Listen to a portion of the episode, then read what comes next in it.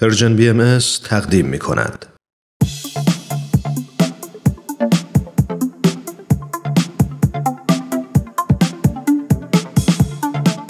همراهان عزیز وقتتون بخیر. امیدوارم هر کجا که هستید خوب و خوش و سلامت باشید. سهیل مهاجری هستم. با یه قسمت دیگه از سری دوم برنامه به سوی دنیای بهتر در خدمتتون هستیم.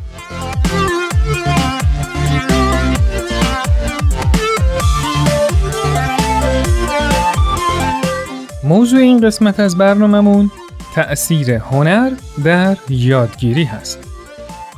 با ما همراه باشید.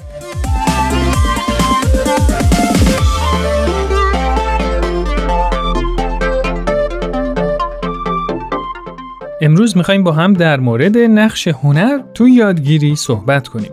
البته منظورم کلاس هنر نیست. در واقع می‌خوایم نقش هنر رو به عنوان یک کاتالیزور یعنی یه عاملی که کیفیت و سرعت آموزش رو بالا می‌بره مورد بررسی قرار بدیم. به نظر من این موضوع به طور مستقیم به توانایی معلم تو شناختن زمان و میزان استفاده از هنر توی کلاس ارتباط داره. شاید معلم تشخیص بده یه زمانی از هنر برای رفع خستگی و ایجاد آمادگی ذهنی بیشتر استفاده کنه.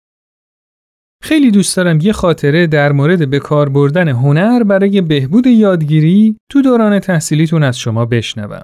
البته منم یه خاطره دارم که حتما براتون تعریف می‌کنم. چند نفر از شنوندگان عزیز برامون خاطراتشون رو ارسال کردن که با هم میریم این خاطرات رو بشنویم.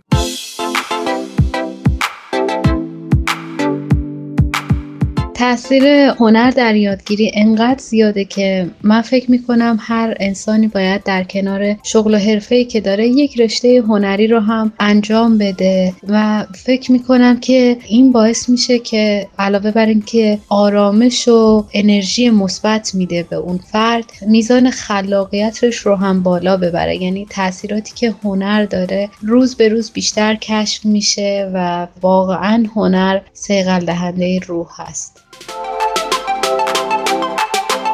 به نظر بنده فوق العاده و فوق العاده موثر هست. خاطراتی هم به یاد میارم. اگر مفاهیم ریاضی رو به صورت شعر در میوردن خیلی زیبا حفظ می‌شد و همیشه ماندنی بود. یا مفاهیمی رو اگر ما توی کلاس به صورت نمایش اجرا می کردیم. اون الا ابد در ذهن ما می نشست و اصولا هر گونه وسیله کمک آموزشی و هر گونه آموزشی عملی می‌تونیم بگیم به نحوی هنر هست. و اگر استفاده از هنرها به صورت خیلی برنامه ریزی شده و در سطحی عالی صورت بگیره من فکر می‌کنم فوق العاده موثر خواهد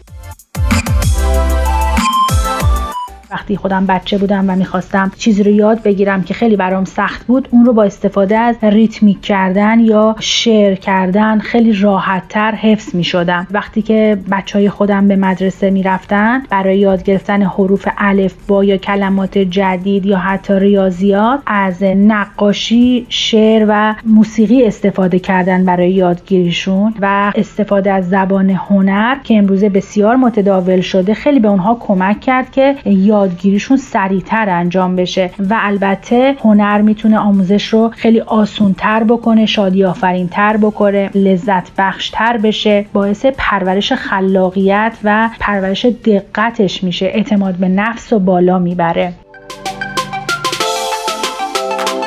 خیلی از آدما هستن که یه هنرهایی دارن که شاید مثلا تو سیستم آموزشی بگیم به کار نمیاد. اما نقطه مثبت روی دانش آموزی که باعث میشه دانش آموزو به چشم بیاره نشون بده تو جمع کلاس. بسیار دانش آموزا مثلا نقاشیشون خیلی خوبه. تو برنامه های گروهی اینا رو میارن جهت اینکه مثلا کار نقاشی رو انجام بدن. هم باعث تکمیل شدن گروه میشن یعنی یه جور مکمل هم دیگه میشن. هم باعث میشه اون هنر بیاد اثر خودش رو بذاره. آموزش و هنر می‌تونن مکمله خوب برای همدیگه باشن. کار هنری خیلی اعتماد به نفس آدم و برای یادگیری بالا می‌بره. زمانی که کسی کار هنری انجام میده دقیقا داره آماده میشه برای آموزش های بهتر. این ذهنش به آرامشی بیرسه برای فعالیت های بهتر برای یادگیری های بهتر.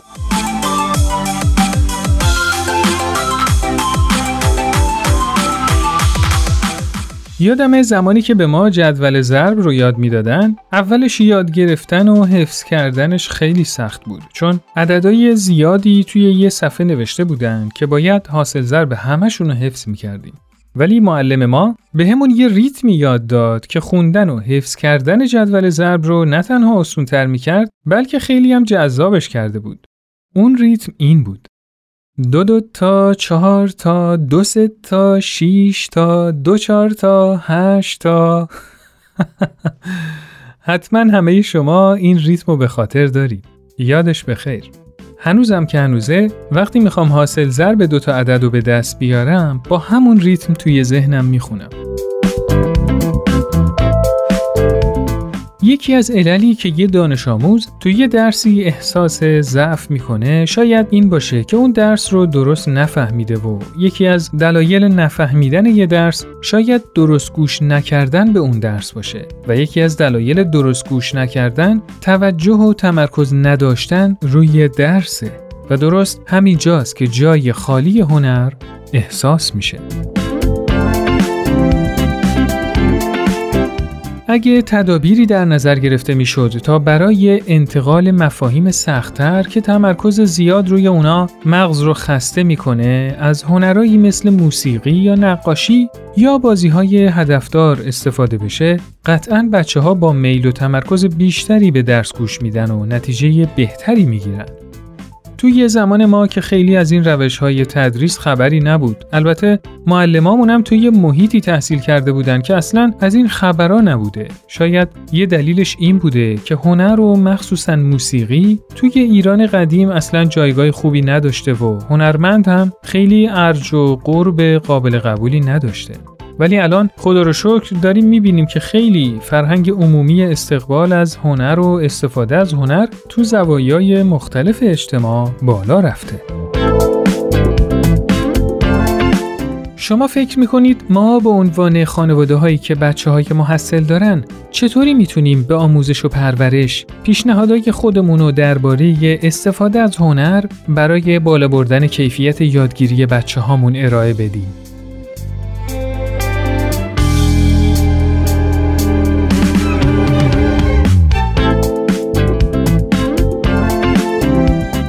دوستان عزیز این قسمت از برنامهمون به پایان رسید. شما می‌تونید این برنامه رو در تارنما شبکه های اجتماعی تلگرام و SoundCloud Persian BM دنبال کنید و از همین طریق هم با ما در ارتباط باشید نظرات و پیشنهادات خودتون رو برای ما ارسال کنید. تا برنامه دیگه خدا یار و نگهدارتون.